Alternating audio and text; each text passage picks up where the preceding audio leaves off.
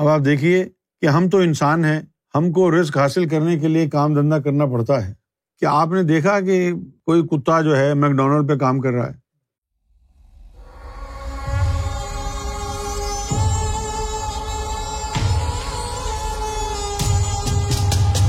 Risk کیا ہے اور کسے کہتے ہیں؟ رسک جو ہے دو طرح کا ہے۔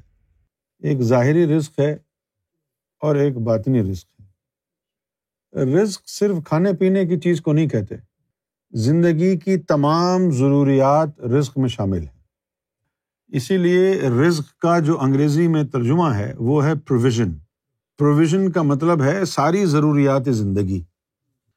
تو یہ ہے ظاہری رزق، جسم سے متعلقہ۔ اس میں کھانا پینا بھی شامل ہے، اس میں رہن سہن بھی آپ کا شامل ہے۔ چار دیواری ہو، چھت ہو آپ کے سر پر۔ پہننے کو کپڑے ہوں تعلیم کے لیے اسباب ہوں۔ یہ جو تمام چیزیں ہیں، یہ ساری کی ساری چیزیں مل کر کانسٹیٹیوٹ کریں گی رزق کو پروویژن کو۔ اور ایک ہے باطنی رزق، وہ ہے روحوں کی غذا، وہ ہے نور۔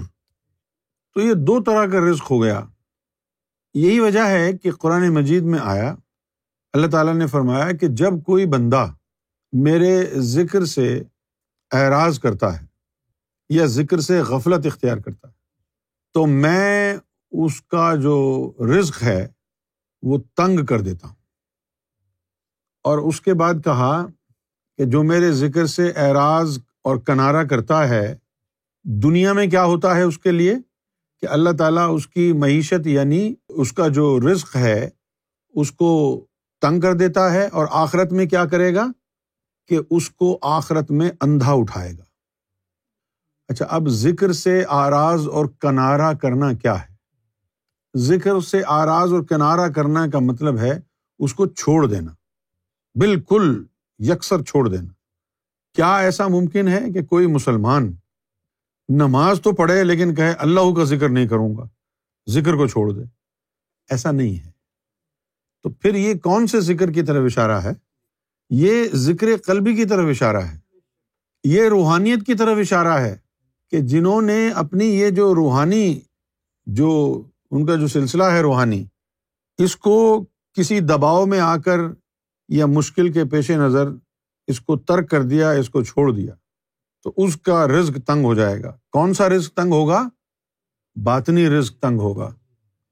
اب اگر اس کا اشارہ ظاہری رزق کی طرف ہوتا، تو دنیا میں جو بھی اللہ کے ذکر سے اعراض و کنارا کرتا، وہ بینک کرپٹ ہو جاتا۔ لیکن ہم نے دیکھا یہ ہے کہ زیادہ سے زیادہ جو بڑے سے بڑے امیر لوگ ہیں، وہ سارے کافر ہیں۔ جو اللہ کو مانتے نہیں، ذکر کرنا تو دور کی بات ہے۔ لیکن ان کے پاس اتنا پیسہ کہاں سے آیا؟ اگر اللہ کا ذکر نہ کرنے سے آپ کو تنگی آتی ظاہری رزق میں، تو پھر یہ جو لوگ ہیں اعلان مسک جیسے لوگ، ان لوگوں کے پاس تو پھر پھوٹی گوڑی بھی نہیں ہونی چاہیے تھی۔ تو یہ اشارہ جو ہے، باطنی رزق کی طرف ہے۔ کہ اس کا باطنی رزق جو ہے اللہ تنگ کر دے گا اور یوم میشر میں اس کو اندھا اٹھائے گا۔ تو رزق دو طرح کے ہو گئے، ظاہری رزق بھی اور باطنی رزق بھی۔ پھر جب لوگ روحانیت میں آ جاتے ہیں، اللہ اللہ میں لگ جاتے ہیں، تو ان کی بہت ساری جو خواہشات ہیں وہ خود ہی ختم ہو جاتی ہیں۔ تو اب کیا ہوتا ہے کہ جو پہلے وہ اتنا پیسہ خرچ کرتے تھے، روحانیت میں آنے کے بعد بالکل سادگی سے رہتے ہیں پھر ان کا جو ظاہری رزق ہے، اللہ تعالیٰ اس کو باطن میں ٹرانسفر کر کے ان میں نور کی زیادتی بڑھا دیتا ہے۔ نور بڑھانا شروع کر دیتا ہے۔ انسان، حیوان، نباتات، جمادات، جن و ملائکہ کے رزق میں کیا فرق ہے؟ انسان تو اشرف المخلوقات ہے۔ انسان کو تو اللہ تعالیٰ نے اس دنیا میں امتحان کے لیے بھیجا ہے۔ اور باقی جو کچھ بھی ہے دنیا میں وہ سب انسان کی خدمت کے لیے ہے۔ جس طرح یہ درخت ہیں، چرند پرند ہیں، جانور ہیں، یہ سب انسان کی دل لگی کے لیے ہے۔ تو جانوروں کا کوئی یوم میشر نہیں ہے، درختوں کا کوئی یوم میشر نہیں ہے، ان کا کوئی حساب کتاب نہیں ہے۔ لہٰذا ان کا کوئی باطنی رزق نہیں ہے۔ ان کا تو ظاہری رزق ہی ہے۔ تو جو ظاہری رزق ہے، وہ اللہ تعالیٰ ان کو فراہم کرتا ہے۔ اب آپ دیکھیے کہ ہم تو انسان ہیں، ہم کو رسک حاصل کرنے کے لیے کام دھندا کرنا پڑتا ہے۔ کیا آپ نے دیکھا کہ کوئی کتا جو ہے میکڈونلڈ پہ کام کر رہا ہے؟ کوئی بکری، کوئی بھینس کراچی کیوزین پر کھڑی یہ کام کر رہی۔ تو یہ جو جانور ہیں، جمادات جن و ملائکہ، یہ سب جو ہے، ان کا کوئی حساب کتاب نہیں ہے، نہ ان کا کوئی امتحان ہے۔ جو بھی ان کی غذا ہے، جو بھی ان کا رہن سہن ہے، وہی ان کا رزق ہے۔ آپ دیکھیں گے کہ کسی پرندے کو، کسی جانور کو، کسی درخت کو کمانے کے لیے کہیں جانا نہیں پڑتا۔ جائے بھی تو کیسے؟ جیسے کتے ہیں، بلیاں ہیں۔ آپ نے کبھی سوچا ان کے اوپر بھی موسم کا اثر ہوتا ہے؟ کتوں کا، بلیوں کا، جانوروں کا کوئی گھر نہیں ہوتا۔ اللہ تعالیٰ پھر ان کی دیکھ بھال کرتا ہے نا؟ کیونکہ کتوں کو، بلیوں کو، بھینسوں کو، گائے کو، اونٹ کو کبھی یہ ذہن میں آتا ہے کہ یار میرا تو کوئی گھر ہی نہیں ہے۔ چلو ہم کسی سے گھر بنوا لیں۔ نہیں آتا نا یہ خیال۔ تو پھر ان کا ذمہ کس کے ہے؟ اللہ نے اپنے ذمے لیا ہے۔ ان کا خیال رکھنا، ان کو رزق پہنچانا۔ قرآن مجید میں آیا ہے کہ اللہ تعالیٰ وہ ننے سے کیڑے کو جو پتھر کے بیچ میں رہتا ہے، اس کو بھی اللہ وہاں رزق پہنچاتا ہے۔ کیونکہ یہ اللہ کی ذمہ داری ہے اور اللہ تعالیٰ اپنی ذمہ داری پوری کرتا ہے۔